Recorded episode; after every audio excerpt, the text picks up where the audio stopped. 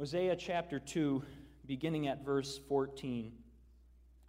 Therefore, I am now going to allure her. I will lead her into the desert and speak tenderly to her. There I will give her back her vineyards, and will make the valley of Achor a door of hope. There she will sing as in the days of her youth, as in the day she came out of Egypt. In that day, declares the Lord, you will call me my husband.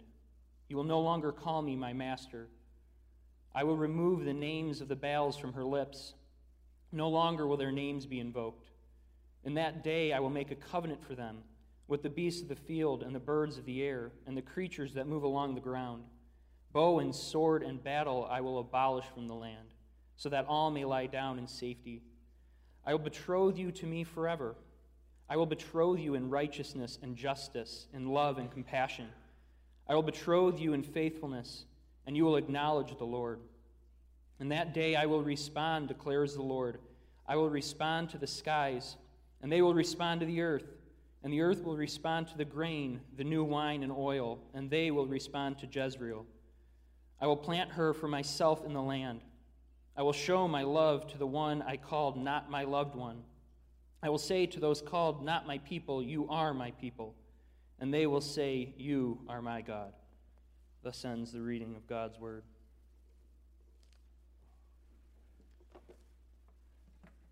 I'd like to start out tonight by asking a question. Have you ever been asked by a loved one, Do you love me? This could be a spouse, a friend. I think it works better as a spouse if you're thinking of that, but do you love me? I think we would all say, well, of course, yes. Although many, many husbands right now might be rolling their eyes like, I hear all this all the time, all this, too much. But do you love me? Of course, I think we would say yes. There's, that's wonderful. Marriage is a wonderful thing. But then I would ask another question this loved one that you have in your mind, is there anything that would happen that would make you lose it? that would make you change, where you would no longer want to be with that person. In marriage, I think at the top of the list would be unfaithfulness. Because imagine if your spouse, if your boyfriend, if your fiance cheated on you and did it openly and repeatedly. Could you still have love in your heart for this person? Or put another way, could you have an unconditional love? I don't bring this up so we would question our marriage and our love for each other. I don't even bring this up to talk about whether or not divorce is an option. None of that, I'm not talking about that. I bring this up because this is what our passage today is about. It's about the love of a husband to an unfaithful wife, a love that is unconditional, that is unexplained. So, to provide some context to our passage, because when you just read it, as often can be in, in prophecy in the Old Testament, it seems strange. What's going on here? Well, in chapter 1 of Hosea, and I'm going to read the first few verses to provide the context. The word of the Lord that came to Hosea, son of Beeri, during the reigns of Uzziah, Jotham, Ahaz, and Hezekiah, kings of Judah, during the reign of Jeroboam, son of Jeho- Jeho- Jehoash, gotta love those names, king of Israel. When the Lord began to speak through Hosea, the Lord said to him, Go, take to yourself an adulterous wife and children of unfaithfulness, because the land is guilty of the vilest adultery in departing from the Lord. So he married Gomer, daughter of Diblaim, and she conceived and bore him a son. Then the Lord said to Hosea, Call him Jezreel, because I will soon punish the house of Jehu for the massacre at Jezreel and I will put an end to the kingdom of Israel. In that day I will break Israel's bow in the valley of Jezreel. Gomer conceived again and gave birth to a daughter. Then the Lord said to Hosea, Call her Lo Ruhamah, for I will no longer show love to the house of Israel, that I should at all forgive them. Yet I will show love to the house of Judah, and I will save them, not by bow, sword, or battle, or by horses and horsemen, but by the Lord their God. After she had weaned Lo Ruhamah, Gomer had another son. Then the Lord said, Call him Lo Ami, for you are not my people, and I am not your God. That's the first chapter of this book. So, what we see here is a prophet of Israel being called to take an unfaithful wife to illustrate what's going on in Israel at this time, to illustrate the relationship that God's people have with Him. Now, in time, for time's sake, I can't read it all, but chapter 2, in the first 13 verses, goes through a list of the sins that Gomer and Israel, because right now they're one thing. Gomer represents Israel. And so throughout the passage, there's this references to her, to she. This is Gomer and Israel. But Gomer is this unfaithful wife who Hosea takes, and then in chapter 2, we read a combined account of her and Israel's sin unfaithfulness in going after other gods, serving Baal, serving God in an unwholesome and unloving way. The first 13 verses of chapter 2 are astonishing in what they represent.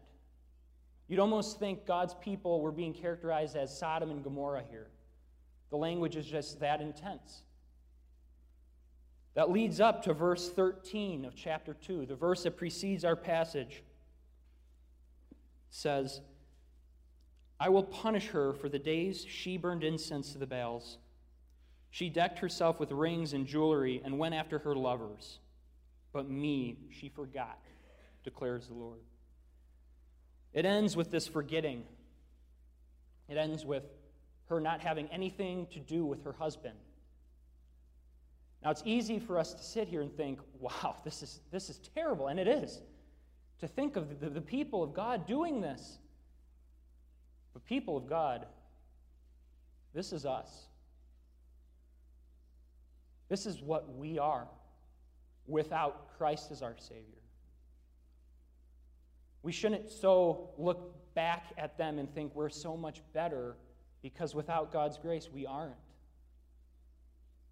Even in our own Christian life, how often do we forget God? How often are we unfaithful? And so we read when we read this, I want us to see that this is us. We are Gomer. We are Israel. We do go after other gods. Maybe not Baal, but what about the God of our own entertainment, our own time that we spend, our own devotional life? Very easy to have things come between us and God. And so I think we can even see, as we are Christians, we are saved, but I think we can see that we do forget God. We can sympathize even with Gomer. So verse 13 ends that she forgot him. And then we come to verse 14 to our passage, and it starts with therefore. Now, what was just said was she forgot me. Therefore, we would expect I will forget her, judge her, and it would be just. But that's not what we see. The passage completely turns and it's reversed. Therefore, behold, I will allure her. What? Why? What's the reason? Why would God do this? Why would he stop and allure this unfaithful wife who cheated on him? Why would he be faithful to Israel? The answer is that he is a faithful God. The answer is that he is faithful to his covenant that he made with Abraham, with Moses, and with David. That he would be their God and they would be his people. That he would even keep both ends of the covenant, even when the people forsook him.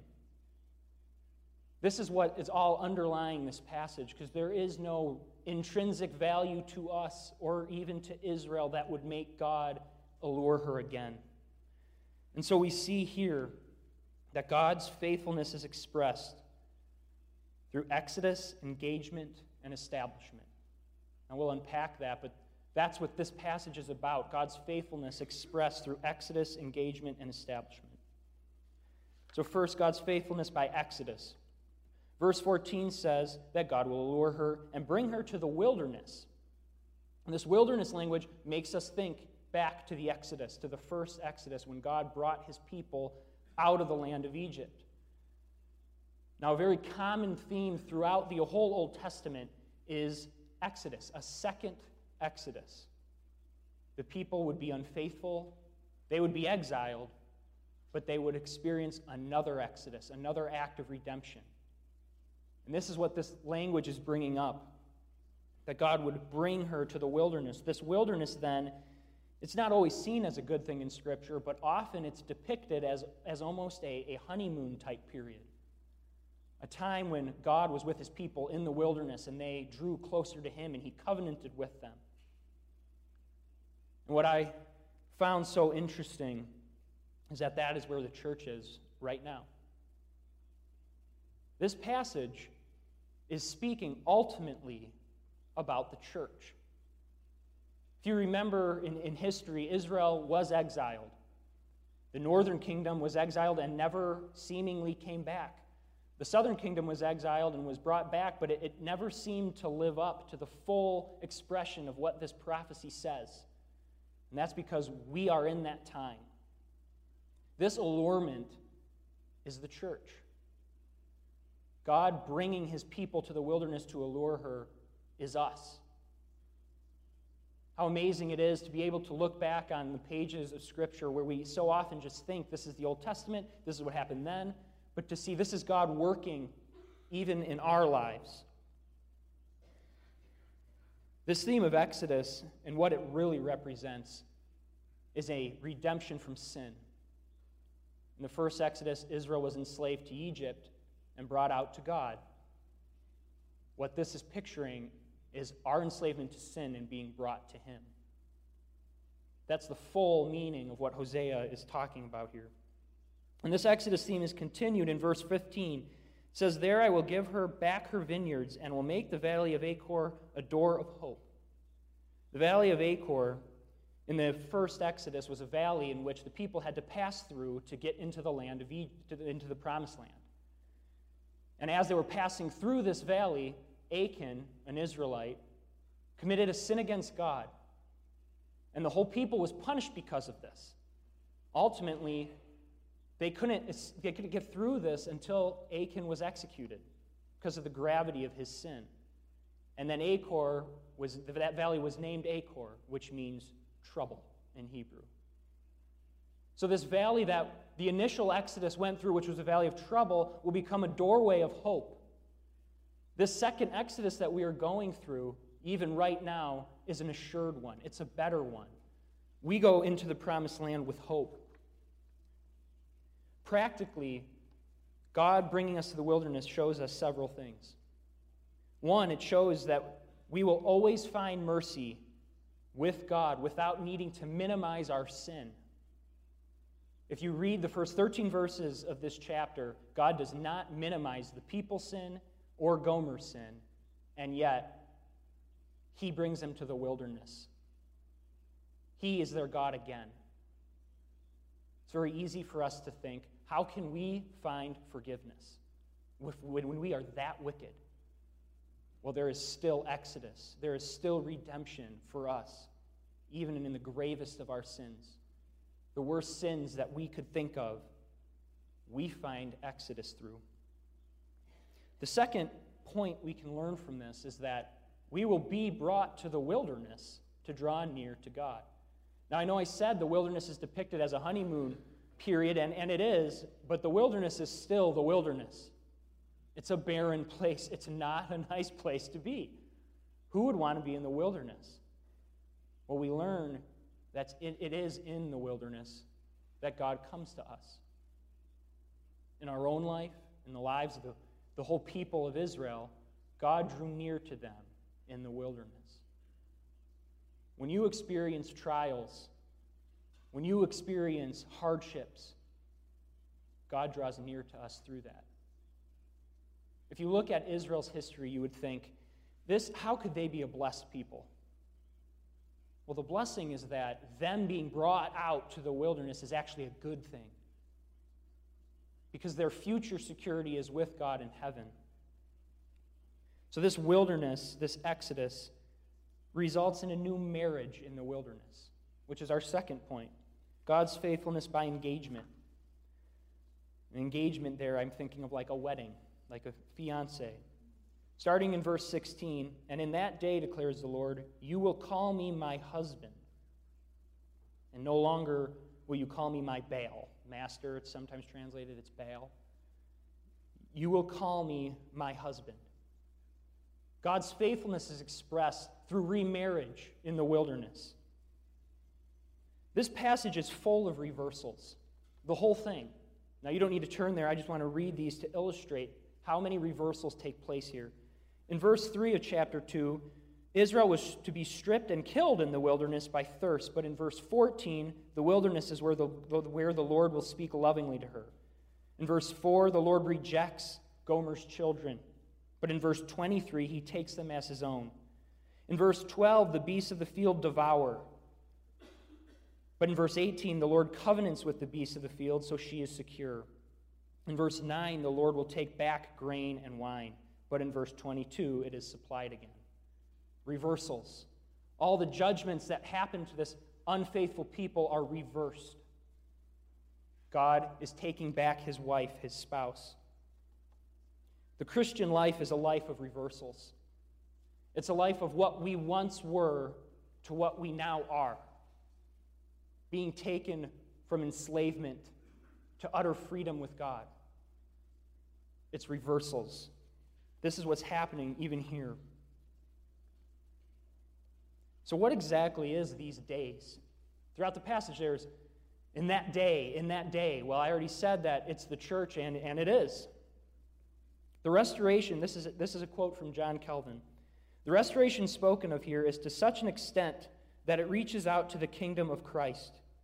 We then see that God's favor, of which the prophet now speaks, is not restricted to a short time or to a few years, but extends to Christ's kingdom and is what we have in common with the ancient people. How, how amazing. This is thousands of years, hundreds of years, and this passage is being fulfilled.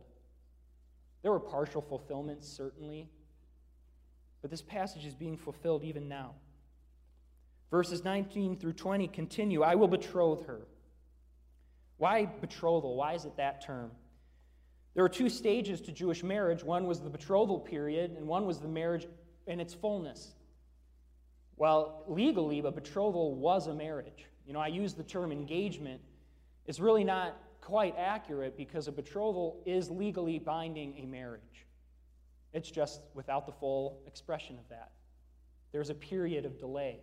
There's a period of waiting. I think that's a pretty apt description of where the church is now. Legally married, yet waiting for the final fulfillment of that. Waiting for that marriage feast that will come when Christ comes. Betrothal also means something else here. The fact that it's betrothal and not just remarriage indicates that the sins of this woman, Israel, was so utterly forgotten that it's brand new. It's a betrothal. It's what you would first do if you were going to marry someone. Everything has been forgotten. Just remember, though, all that had preceded in the first 13 verses. How astonishing is this? Because we are still given no real reason for why God does this or how God can do this, His faithfulness. So just, just hang on to that thought. Following the Lord's promise to remarry is a list of virtues that he will bring righteousness, justice, steadfast love, mercy, and faithfulness. They are what God brings to the marriage to make it work. They are what God brings because he himself is that. These are his attributes. This is what defines him. This is also what will define us. He is betrothing her to himself in faithfulness and love, mercy. This is what Gomer, this is what Israel will become herself. This betrothal comes with rich blessings, which is expressed in the establishment in the land, which is our third point.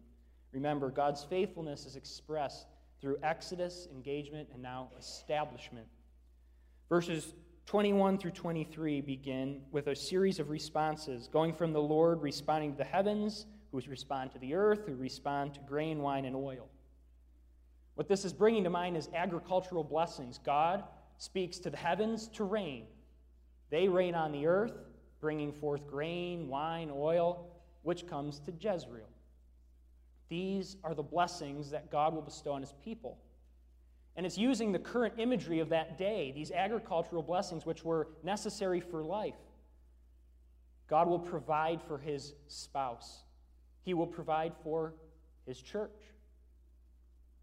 These blessings shouldn't be seen merely as agricultural blessings. They, they, in the new heavens and new earth, will be.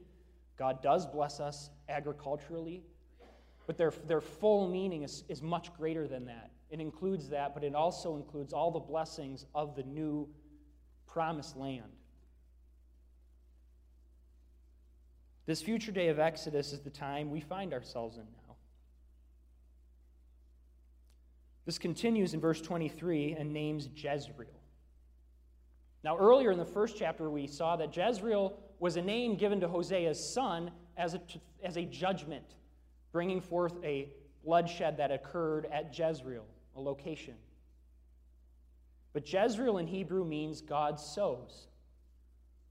So, what was once a name of judgment is now a name of establishment and blessing.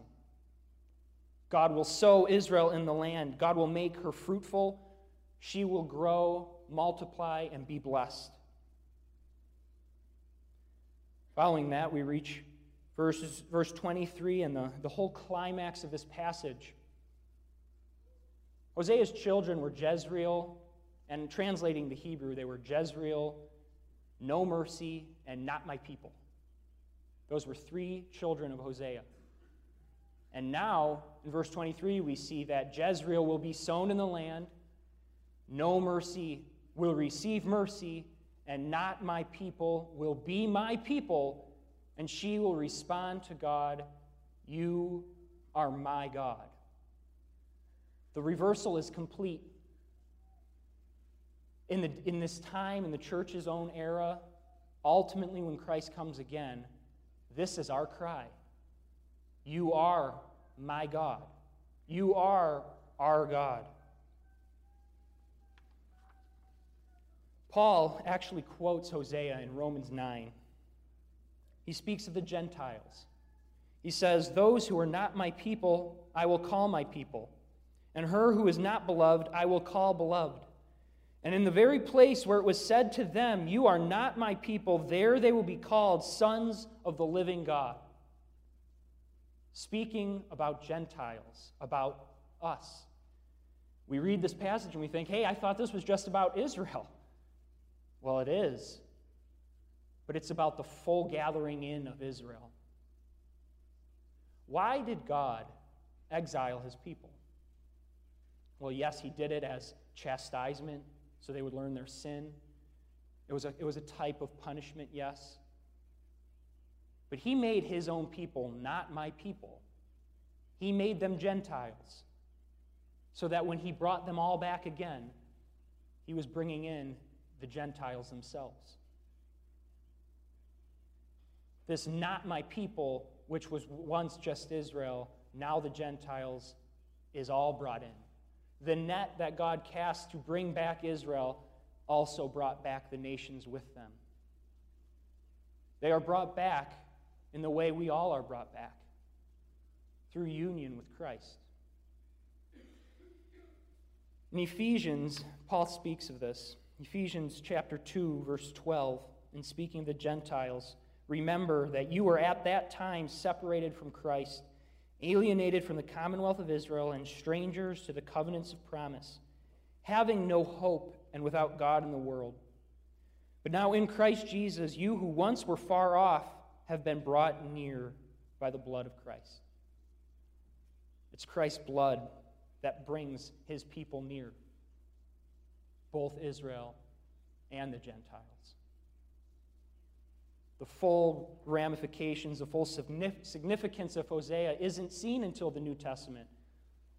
Not that it wasn't meaningful when it was written, but we are in the position to be able to see its full fulfillment to see it in light of all revelation and all scripture, to see what its grand significance is. That this second Exodus isn't just for the Jews. It's amazing enough that God would bring back his own people. How much more amazing is it that he brings back everyone in this? This second Exodus isn't just Israel coming from Egypt, this is bringing Egypt with them. All in Christ's blood and through him. How amazing that Hosea and Gomer and their children are playing out on a small scale the grand story of redemption. God is illustrating what he will do some hundreds of years later. It took that long to actually be fulfilled, but he did fulfill it, even in our own life. And this is amazing enough. And we could almost just stop there, but there's something else. Remember verse 14 and the therefore. Therefore, I will allure her. That can be there because something else happened behind the scenes. All that punishment through the first 13 verses happened. They just didn't happen for us. The names of Hosea's children were given to someone else, to Jesus. Hosea's children were named No Mercy, and Jesus received no mercy. Hosea's children were named Not My People, and on the cross, Jesus was so utterly forsaken, he in essence heard, You are not my son. This is what happened to bring us back. This is what happened to bring Israel to God. This is how faithful God is. That He would express Himself in that way. What Gomer and Israel did as a single entity deserved and needed punishment. It was Jesus that took it. So as we go out from here, let's go out in thanksgiving and praise. Let's go out being able to see God's working throughout history and how Jesus is the center of that and what he has done for us for the praise of his own glory. Amen. Let's pray. Father in heaven, we are amazed at your word. We are amazed at the riches that we find here. We're amazed at your faithfulness. You bring us through an exodus again. You establish us ultimately in a new creation. You engaged yourself to us. You marry your bride, the church, again. And in so doing, you will make us righteous and good. And yet we see what that cost. We praise you for this. We praise you for being faithful to your promises because we know we can't be faithful to ours. Let us go out in thanksgiving. Bring this to our minds as we live this week, this month, this year, as we live out our life. May we live in this faithfulness. In Jesus' name, amen.